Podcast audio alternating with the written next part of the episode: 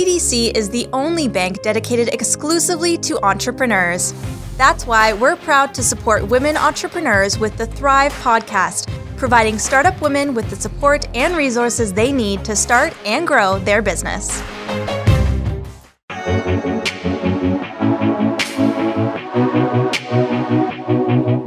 An award winning entrepreneur, one of Canada's most powerful women, and Startup Canada's ambassador for women entrepreneurs. This is your host, Janice McDonald, for the Thrive podcast on the Startup Canada Podcast Network.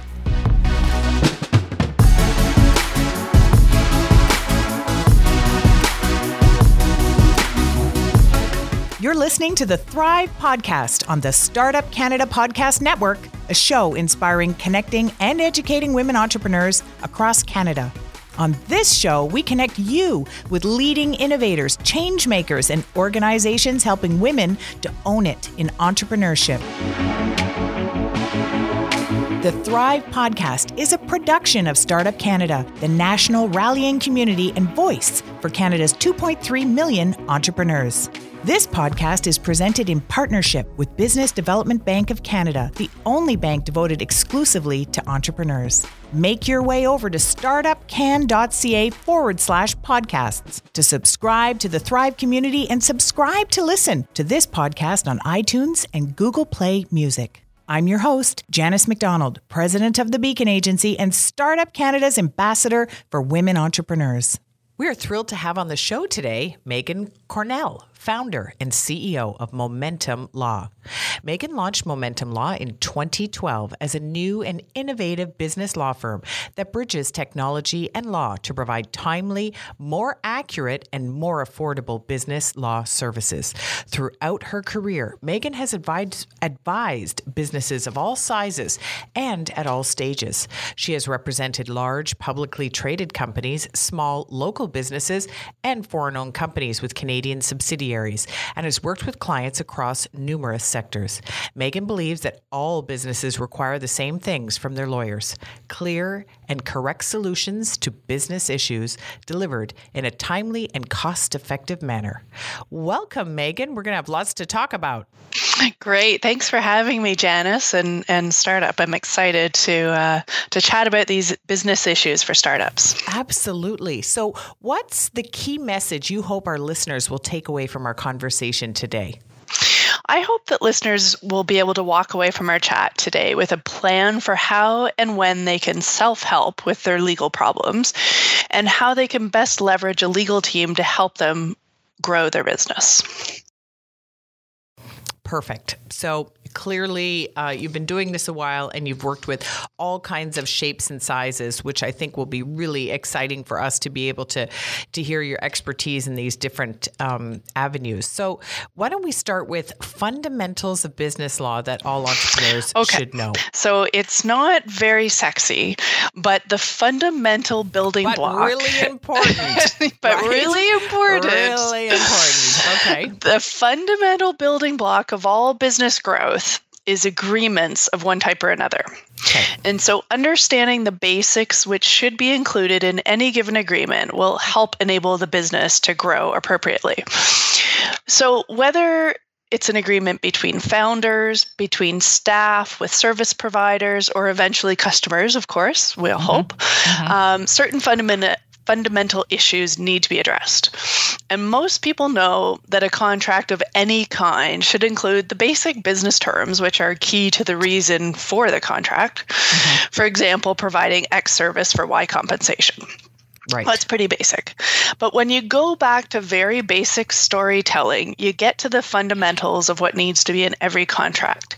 And that okay. is the who, what, when, where, and even the why can, can play into what should be in your contract. Okay. So if you address all of those in your contract, you're off to a really good start. Just make yourself a little checklist and keep it next to your bed and you know when you're reading your contracts at night go through that checklist but what often gets left out of the contract is where the problems can arise Tell us more.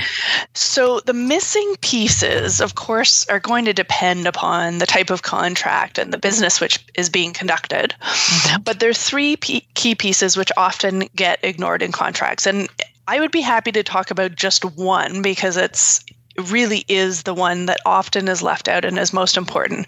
But I'll touch on two others as well. Perfect. So, number one is ending the agreement.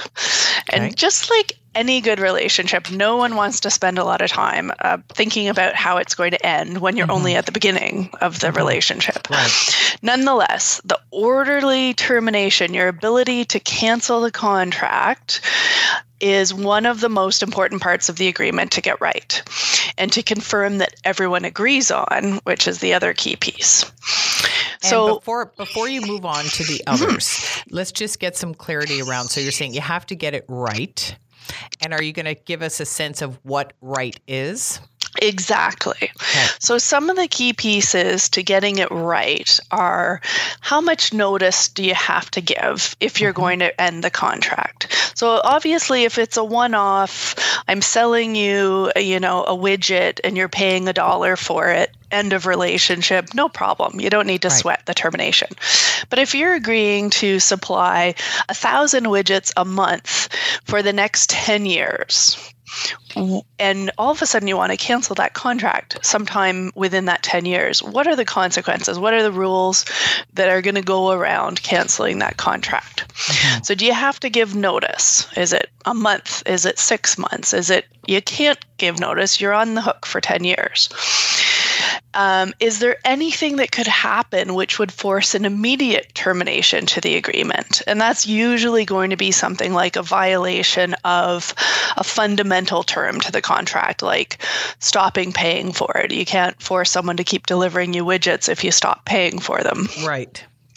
Um, and then, of course, if there's any penalties to early termination. So, those are some of the key things around terminating the agreement. And again, it's tough kind of to, to play those out at the beginning. And depending on the relationship, in an employment agreement, for example, or a, mm-hmm. an agreement amongst founders, it's often not the kind of thing that you want to talk about when you're you're trying to get everybody on board to grow the business but it's still really key and it can help protect the business ultimately from a whole lot of exposure and and maybe even having to shut down because a relationship goes awry and you haven't dealt with how to get out of that relationship in an orderly fashion. So so to to really kind of make this clear for listeners. It's really critical that even though you may be sort of scared or afraid or worried about talking about the end while you're just at the beginning, it is the right time to do so. Absolutely, because that's when you can negotiate the terms that make sense um, for that relationship. And, you know, there's often unequal bargaining power in entering into a contract, um, but that's going to be there no matter what. And so you might as well try and set out those terms um, in, in as much specificity as you can right at the beginning. Mm-hmm. Um, and then that, that kind of allows the relation, everybody to assess, well, I, I would like to end this relationship, and what does that mean? Mm-hmm. So it gives everybody a a, frame of reference for the relationship going forward. And then you're not scrambling later because exactly. you have a document that's laid out that says, here's how we're going to work together and here's how this will end in whatever capacity that is. Exactly. Okay, great. So that's my number one. If you're mm-hmm. not going to take anything else away, take away that you always need a termination clause in a contract. uh, my next two go together a little bit. Um, and the first one is confidentiality. So, in certain search situations, there's going to be um, rules around confidentiality automatically implied between um, the people that are involved in the business relationship. But most of the time, there isn't. So if you're entering into a business arrangement with somebody and they are going to have access to sensitive information about your business, about your client lists, about how you price, anything that you don't let the, the general public know, you need to make sure that there's confidentiality built into your contract. Okay. So again, not, you know, not the the super sexy stuff in building your business, but you want to make sure that your proprietary business ideas, for example, um, don't kind of leak out through a relationship that you you enter into with somebody, and uh, you you lose some of the your market niche, for example, um, because someone else has passed along some of your trade secrets.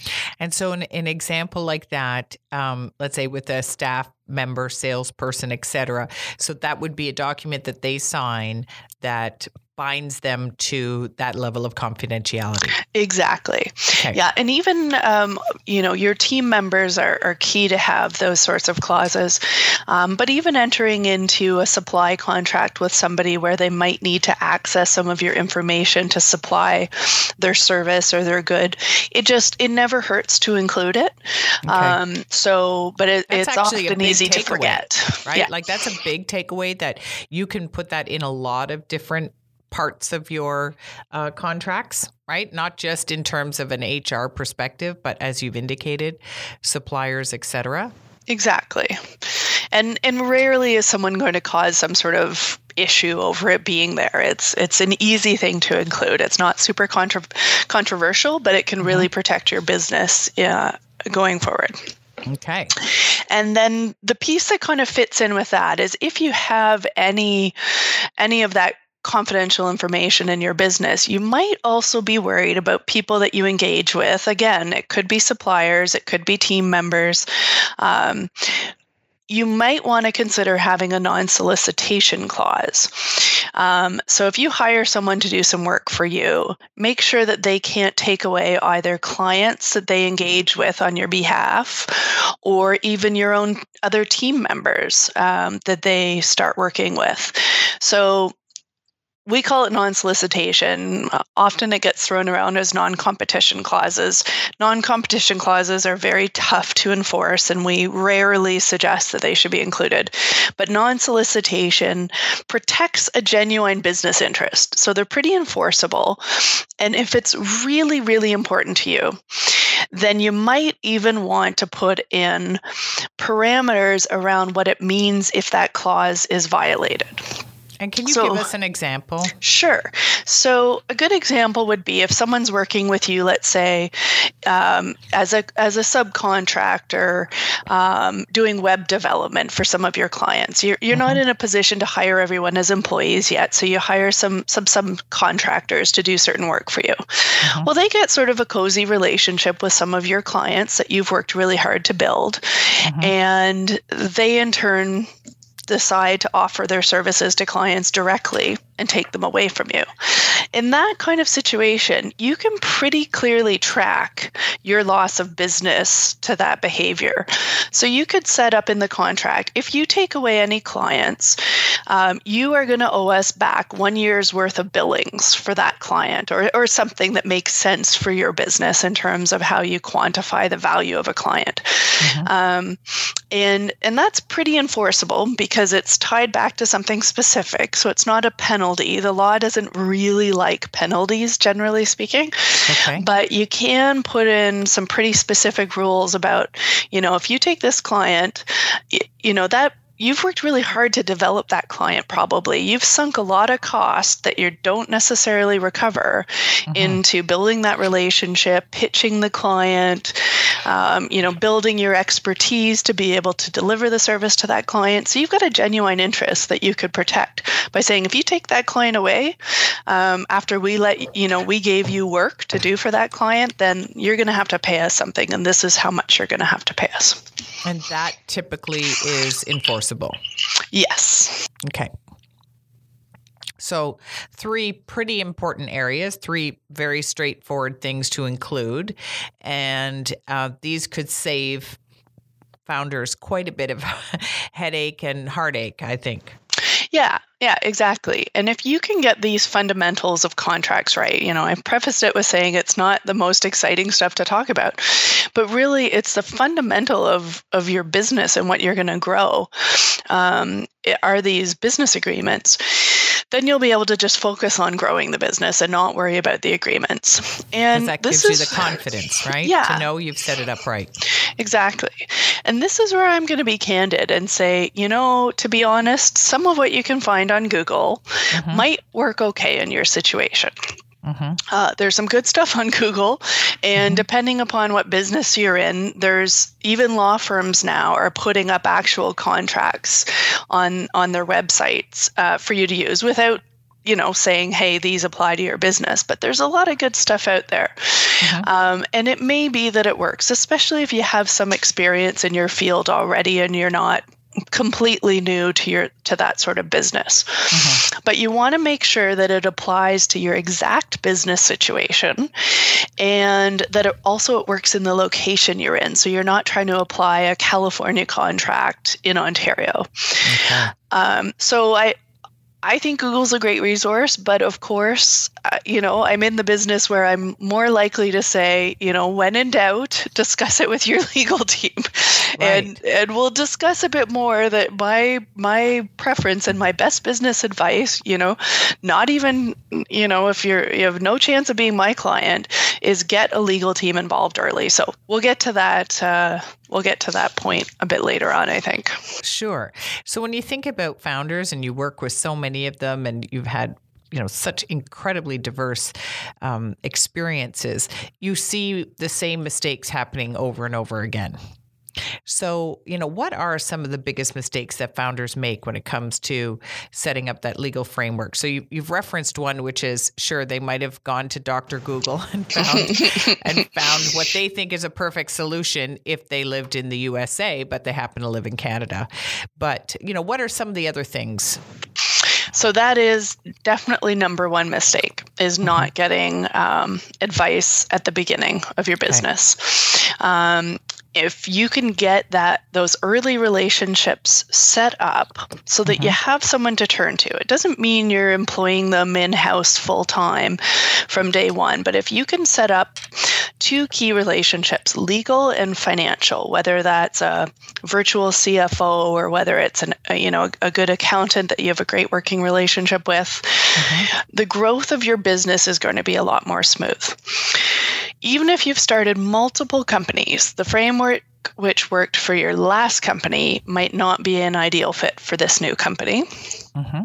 Each founder team is different and brings different skills and strengths to the table. Um, so, adopting a good framework around your founder team is critical to being able to deal with the changes to that team, which are going to happen, um, in a way which allows the business to continue to grow.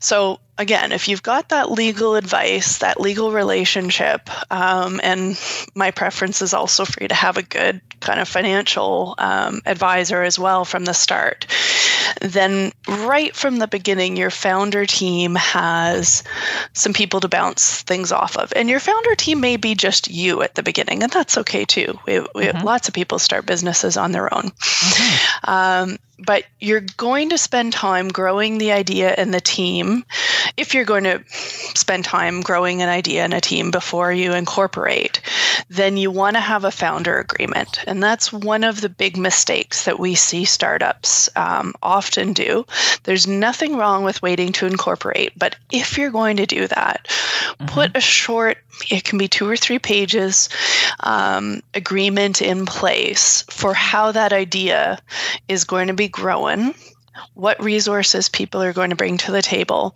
and really, really importantly, mm-hmm. what can be done with the idea if the team falls apart.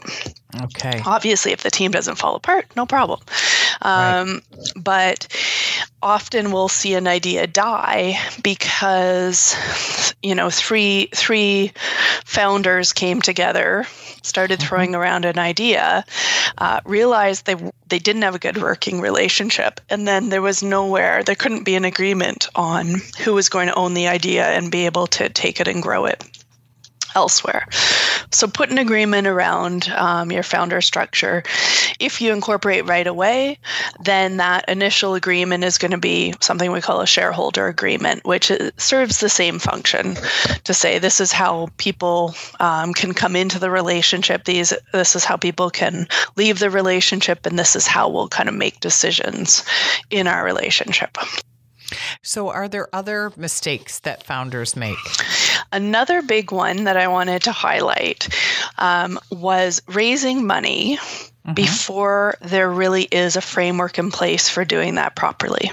Okay. And that's not going to be world ending if it's your mom or your dad. Um, but you're you're in if especially if you're selling shares in your company mm-hmm. um, it's it's incredibly common to take money in and say oh you know i'll give you x percentage of my company um, and then you haven't papered it um, you haven't issued shares to that person. You don't have a shareholder agreement to make sure that you can deal with those shares. Mm-hmm. And you might be in violation of securities law from the moment you do that when you're down the road a ways and you've kind of forgotten that you took money from these early supporters, early champions of yours, mm-hmm. and you're looking at more serious investors, that can be a barrier to um, getting that more serious investment money because they, they'll take a look at it and say, what you know what was happening here? Who owns these shares? And um, why do they own so many or so few? And is there a risk that you know that someone else was involved uh, the phantom shareholder the phantom founder who mm-hmm. has um, disappeared and might own shares? Um, so that's a really really common mistake. And i blame um, netflix frankly for this problem recently because there's lots of great you know, lots of great entertainment out there, and I watch a lot of it. Um, you know, that show people readily giving away parts of their company, they're raising money, um, and these great startup stories. Um, but when you're doing that without this this sort of fundamental framework in, in place at the beginning, it can really hold you back when you need to grow and, and get more serious investment in the future. And, you know, when you get the paperwork right, everyone knows where they stand. And later it can be, oh, that's not what I promised, or I don't remember it that way. And, exactly. yeah, yeah. yeah, exactly. So these are sort of the two biggest that you see. And you mm-hmm. also see they're easy to avoid. But yeah. so, what are the simple key strategies our listeners can use to avoid making the same mistakes? This isn't going to be a surprise, but uh-huh. it's to get your legal team involved early. Am I becoming repetitive? Yes. Um, but it so, needs to be said because we know it happens so yeah. often. But I think yeah. part of it is like, can you address maybe along those lines this, um, you know, maybe there's some intimidation, perhaps particularly for younger entrepreneurs who kind of think, oh, that sounds serious and that's going to be expensive. And, you know, we have all these um, assumptions around what this notion of a legal team is. And they may think, I'm just a solopreneur. And that all sounds like very daunting. So, you know, can you address some of that? Yeah. So the great thing about where we're at, um, even from five years ago, honestly, let alone going back 10 years ago, is that. Um, many many really good experienced business law teams have have recognized that they want to work with startups and that they have a lot of expertise to share and they've put together special packages to assist startups um, and they engage with them so that they not only ensure the paperwork is done correctly, which is really, really key, but also you can tap into their experience and expertise gained from working with other startups. So don't assume, um, you know, that you have to go to the smallest, dingiest law office possible to get some some good support. In fact, it, that could end up being the worst place to go. Um, and and maybe you don't have to go to the biggest, um, fanciest firm downtown, but even some of the the fanciest firms now are so uh, recognize so much the value of startups that they've put together these these packages tailored to startups, and it's completely okay to go around and interview a few a few teams if they've hopefully they've got some good um, information available, you know, on their websites to to lead you to who you might even want to to meet with, um, or you go through um, some some legal referrals that you might have access to at a some sort of founder um, institute or incubator, and from there you you know you get some leads on to you ask around the community who's who's a good team to work with as a startup, um, and then you can get that early advice that's really going to lead um, to helping you frame your business well so that you don't even have to think about it. That's the ideal is that your legal team does the thinking about that kind of stuff mm-hmm. and then provides you with their expertise and advice um, in whatever methodology they have for delivering that. So that's really important for our listeners to understand. Choosing a lawyer that you're going to work with, not only to start, but to operate and grow and scale and all of that. Um, you want somebody that you feel comfortable with, that you have a rapport with, and that, as you've mentioned, it's okay to interview several different ones. You're supposed to, you know, you need to see them as a strategic partner, would you say? Mm-hmm. Yeah, absolutely. Absolutely. And and I have three key factors that um, I think a startup should look for in a legal team. Okay. And then I have another piece of, of advice that I'll throw in at the end. Okay. Um, but these three factors really are framed around the three biggest complaints against lawyers. And okay. we know what they are. Our governing body collects complaints about us and tells us regularly what clients are complaining about. Okay. So these three things are what you should look for because they genuinely are what, what some uh, legal teams fail to deliver. So the first is communication. So looking for a team which communicates well with you, and that you know, it's important that that's not just about how they like to communicate, but how you like to receive communications. Right. So, what you need. Yeah. So, was mm-hmm. it, you know, was it easy to get an initial consultation set up? Mm-hmm. Are they open to alternative meeting options? If you're, you know, in a, a remote community that doesn't have easy access to business law expertise, are they willing mm-hmm. to have web meetings? Or do you live around the corner from them, but you frankly prefer to meet with them on Skype? You know, like mm-hmm. are, are they approachable um, in terms of alternate ways to get in contact with them. Do they respond to you within uh, you know I, I think 24 hours is a pretty reasonable time expectation for a client to have. If they take weeks to even reply to an email from you you're probably going to have ongoing communication problems with them. Right.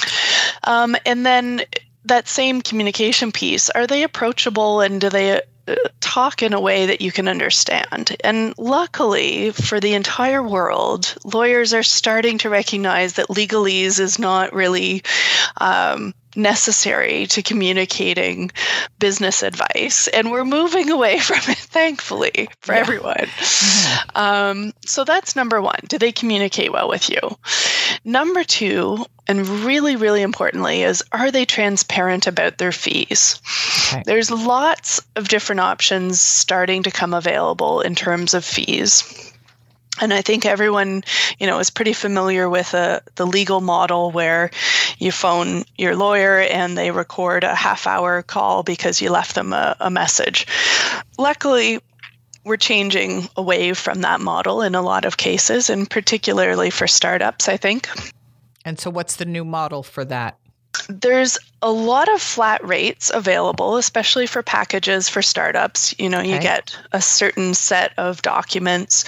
Um, but what's key is that they're willing to discuss their fees with you and okay. be transparent what, about what they are. They may still believe in billing for their time, and that's the way they work, but they're going to be very transparent with you about it and let you know on a weekly basis what this, you know, what it means or monthly, whatever. So long as they're willing to be clear about what their fees are going to be, then you can um, you know have a, a, relationship of trust with them around those fees mm-hmm. Be very cautious i think of legal teams that are willing to put off your bill indefinitely until you reach a certain financing round. It's not to say that that model is terrible. It's obviously attractive for a business that's really budgeting uh, tight to the line at the beginning. But what will often happen and what you want to ask a lot of questions about is how responsive are they going to be when you're in the phase where they're not billing you? So, mm-hmm. you know, if it's potentially a year or two before they get to give you a bill, are you going to have a lot of trouble getting a hold of them to do things for you during that time period? Mm-hmm. And ultimately, what's that bill going to look like when it comes? If it's going to be a monster bill, you might be better off um, having a relationship where you know every month my bill is going to be X, I can budget for it, and that gets me, you know, this level of service. So there's different options out there. It's just about asking a lot of questions about what's um, what's the process with that particular law firm. That's really so that's fees. Be mm-hmm. transparent. Mm-hmm. You make sure you've got someone who's transparent with their fees. And then the last point is look for a team which is going to be efficient with your work and delay because delays in getting agreements drafted or reviewed can really have serious business impact for you. So if it's a, a month to get something done with your lawyer, I mean, it it might be because there's a lot of negotiation involved. But if it's no, I can't even look at that for a month, then maybe the lawyer you're working with is too busy to, you know, be able to be reliable. Um, rarely is a business deal going to sit on a back burner for a month because your lawyer needs to look at it. So you don't want to lose business. So, those three factors good communication, transparent fees, and efficient work are reflective of those most common complaints for legal support. Um, and if you can find a team that gives you some confidence on all three of those points, then you're going to have a great foundation for a relationship with them. That's then I, I promise. Yeah, that's laid out really simply for people to understand like it's okay to ask for fees you're paying for them mm-hmm. yeah exactly mm-hmm. it shouldn't be something that uh, is a giant mystery in fact that's the worst case scenario and and worse when you never know what it's going to be you're not going to phone them or you're not going to contact them right. and then you're going to make mistakes because you're worried about you know what's the bill going to be when it comes mm-hmm. Um, so i'm going to make one final point and it mm-hmm. goes back to again my broken record point which is don't wait too long to contact your lawyer okay. um, and this isn't just you know this can be even in your ongoing relationship with your lawyer um, is that I mean we all get busy and we we don't think until the last minute oh we need to get that reviewed but mm-hmm. often it is this fear of billings that mean you don't reach out to your lawyer and that can have pretty serious consequences if you wait until the work is really in emergency status mode. Um, your legal team's likely to be tied up with other clients' work. So if you say, I need this, you know, in six hours, it's probably not going to be able to happen. Right. Um, or to get the work done on your timeline, they're going to have to allocate their resources to work around the clock, and you're going to pay more for it. Right. So in both cases, you you might not get the best quality work, and you're probably going to pay more for it. So you know you don't have to think everything a month ahead, but try your best to get your work to your lawyer as soon as you know it's needed to be done, and then make sure you have really clear timelines with them for when it when you need it back so that um, they can meet that expectation and you you allow them just like your business needs to to sort things into um, your schedule to get them done. Lawyers are the same way. It's hard to drop everything to attend to something. We can do it but there's consequences when when that has to happen so people, people, people. We know, you know, this idea of hire slow, fire fast. Have you navigated the hiring and firing process as a small business owner yourself? And if so, you know, what do other entrepreneurs need to know regarding the legality of firing employees at a startup? What can you tell us? So, I actually have a slightly different take on that rule, and okay. that is hire fast and fire fast. Mm, tell so, beyond the obvious required skill set for a job, mm-hmm. you know, mm-hmm. meeting the, the job requirements, mm-hmm. the best way to assess a potential hire, I believe, mm-hmm. um, is to have them in your work environment. Okay. So, provided you're not inducing them away from another lucrative position, which is a whole other issue, and be careful about that. And why? It's, well, because if why. you've if you've induced them away from work and then you fire them a month later, Mm-hmm. you can ha- there can be legal ramifications to that. Okay. But provided that's not the case, it's pretty low risk for a startup to take a chance on a potential hire who seems like a good fit. Okay. So, from my perspective as a business owner, I follow the rule of hire for attitude, not aptitude. Mm-hmm. Uh, with our business processes that we've set up, we can train just about anyone to do any job in our organization. But what's more important for us is that they have the right personal fit for us in terms of approach to client care, to growing our organization, and team building. So we're quick to hire. And mm-hmm. when it's clearly not going to work out, then we'll break the relationship um, when it's necessary. But you know, we like to think we're we're good assessment of character. So, yeah, but I do want to say sometimes it doesn't work exactly right? for a variety of reasons. It's not what they thought it was going to be, or you know, whatever. So then, I mean, ideally, if we've been following Megan's, you know, code of conduct here, we already yeah. have our paperwork in, exactly. in place and we've done all those things. But if we haven't, or mm-hmm. you know, like talk to because sometimes I think the other re- reason why people, you know, fire slow is because they don't want to deal with the problem and it's mm-hmm. it's becoming a bigger problem. So yeah, so the, the quickest way to make yeah. it a bigger problem is to mm-hmm. ignore it longer. Right. So pretty much every problem. Exactly, right? exactly. So you are absolutely right. On the legal side, the number one most important thing for a startup is mm-hmm. to have written employment agreements with every worker and and sorry I should say or contractor agreements if they're not an employee and they're just providing um, some limited services to you either way a written contract mm-hmm. the reason for that is all across Canada, and I'm going to accept Quebec from my comments because Quebec has a, a different rule of law mm-hmm. of laws. Um, but all across Canada, there's base employment rules in provincial legislation. So if you've worked as a teenager um, or in certain industries, you'll know that you know there's minimum wage requirements there's hours per week you can work that sometimes get ignored you know there's there's these certain provincial rules that that you follow. And beyond that we fall into a world that lawyers call common law employment if you don't have a written contract that says, this is what's going to govern our relationship, this is what you're going to do, this is how much you're going to get paid, the, these are the confidentiality requirements, this is your, you know, vacation and sick days, etc. Um, and really importantly, this is the amount of notice I need to give you if I want to end the, the employment relationship. You fall into this world called common law. And it's not a friendly place to be for employers, I can tell you, because it is based on decades of judge made law. And the cases that go before a judge are pretty much the most egregious ones usually.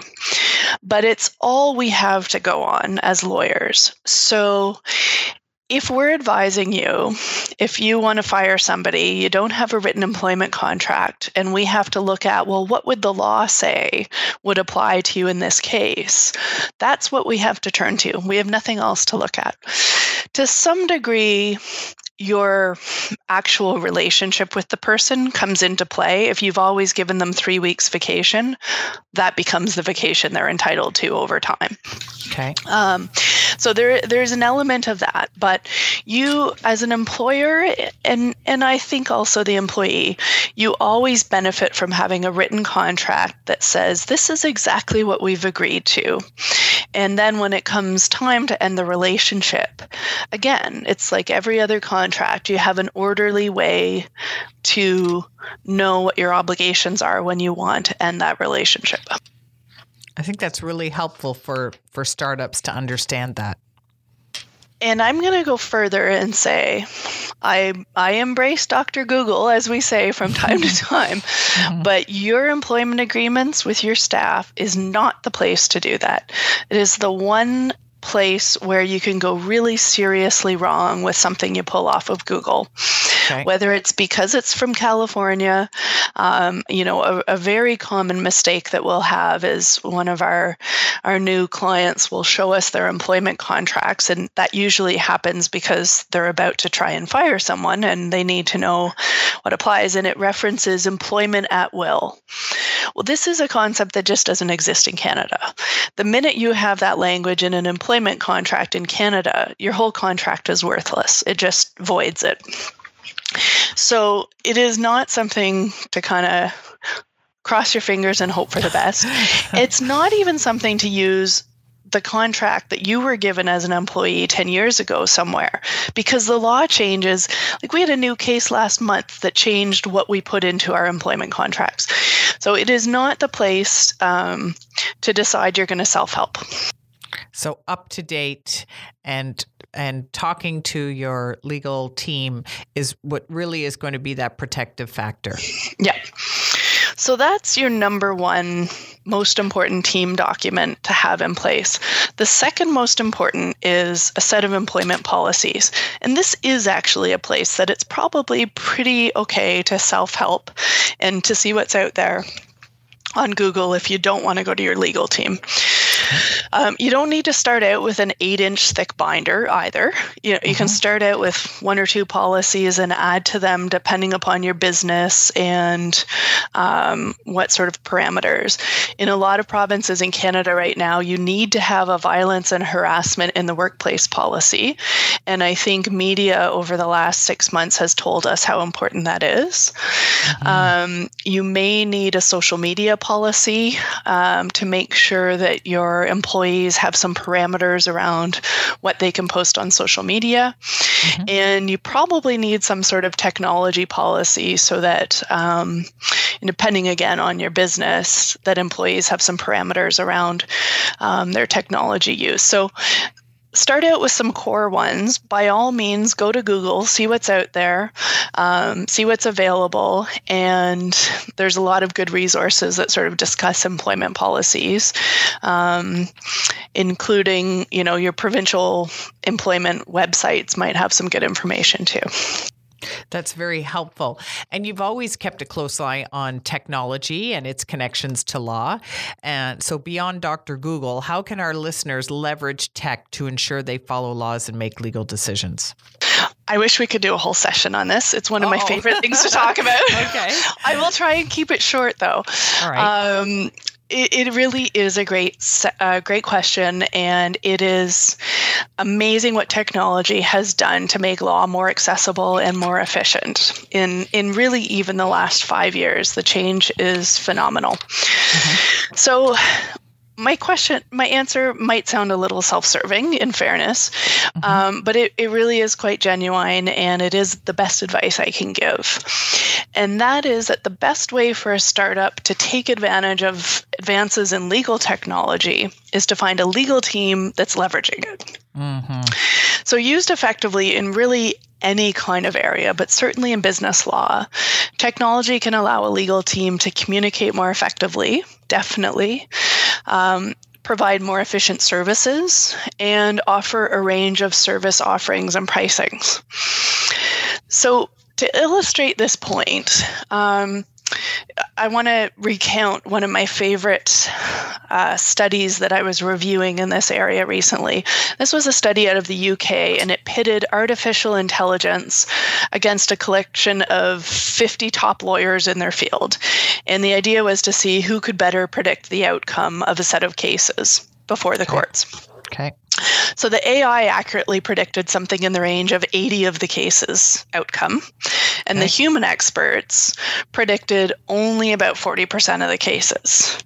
So this is interesting stuff if you're a, a mm-hmm. legal, a technology law nerd like myself.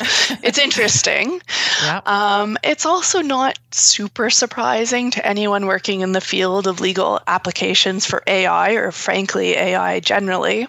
I would agree. But it was one of the uh, conclusions of the study that really made this particular study stand out and resonate with me. Um, and and this was the answer to the question of whether AI would someday replace lawyers altogether. Maybe mm-hmm. some people feel that would be a really good thing. Mm-hmm. um, but the study authors concluded that AI was likely to largely replace the knowledge aspects of the law. And that's what lawyers have been doing a good job of convincing people they need to buy from us for a really long time is knowledge about the law because who the heck can understand it but us? Mm-hmm. But what AI will not be able to replace is the wisdom aspects of what we deliver. And so, meaning, if, meaning what? Our advice. Okay. So, in the business law context, in the business support context, we go back to the reason to have a lawyer in in your life or a legal team in your life as a business is that yes we can get you the knowledge answers. We can get you the documents. We can put those pieces together. But what we're really good at delivering if you f- get the right fit with the right team is the wisdom the piece that says you're here and you're trying to go here. And this is some of the advice we can give you about how to get there successfully. We can troubleshoot, we can, you know, see issues on the horizon that are coming down. And that's the kind of business advice piece that you really want to look for. Because frankly, all the other stuff we can get really good at delivering to you in a really streamlined way with technology. And you should look for a team that can do that because then they can spend their time giving you that advice and that wisdom that is really what makes a good fit with a legal team. Well, we said that Megan is passionate about clear and correct solutions to business issues delivered in a timely and cost effective manner. And you have outlined that spectacularly for us today. I know there's so much more we want to talk about, so we'll have to continue the conversation at another time. So thank you, of course, to Megan Cornell, founder and CEO of Momentum Law, for this fascinating discussion today. Well, thank you very much for having me. It's uh, it's a great chance to uh, to chat about some of the not super exciting aspects of uh, growing a startup, but obviously um, something that we're pretty passionate about making sure you get right as a startup. Thank you again, Megan. Thanks.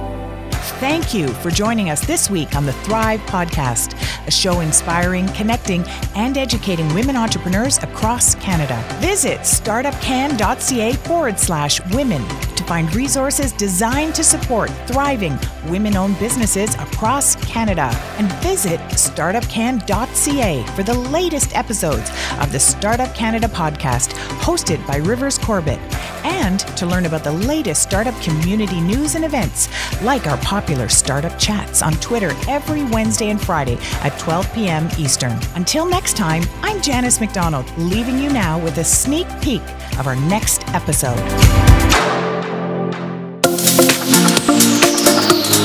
This is Marg Hashi, Managing Director of Grow Your Biz, and you're listening to the Thrive Podcast with Janice McDonald. This is a phenomenal story, and it goes back to where we started when you shared the need to have that that deep understanding of who it is that is your customer and who your customer that you want it to be. That you really have to intimately understand that. And here you are demonstrating that and the power of that knowledge to be able to to simply grow your business. Right. But also, I, I just love this innovative approach to reaching that customer. So you even got great feedback, I'm sure, when they got to tour and see it. And, and what a fun event for those guys to come out to as well.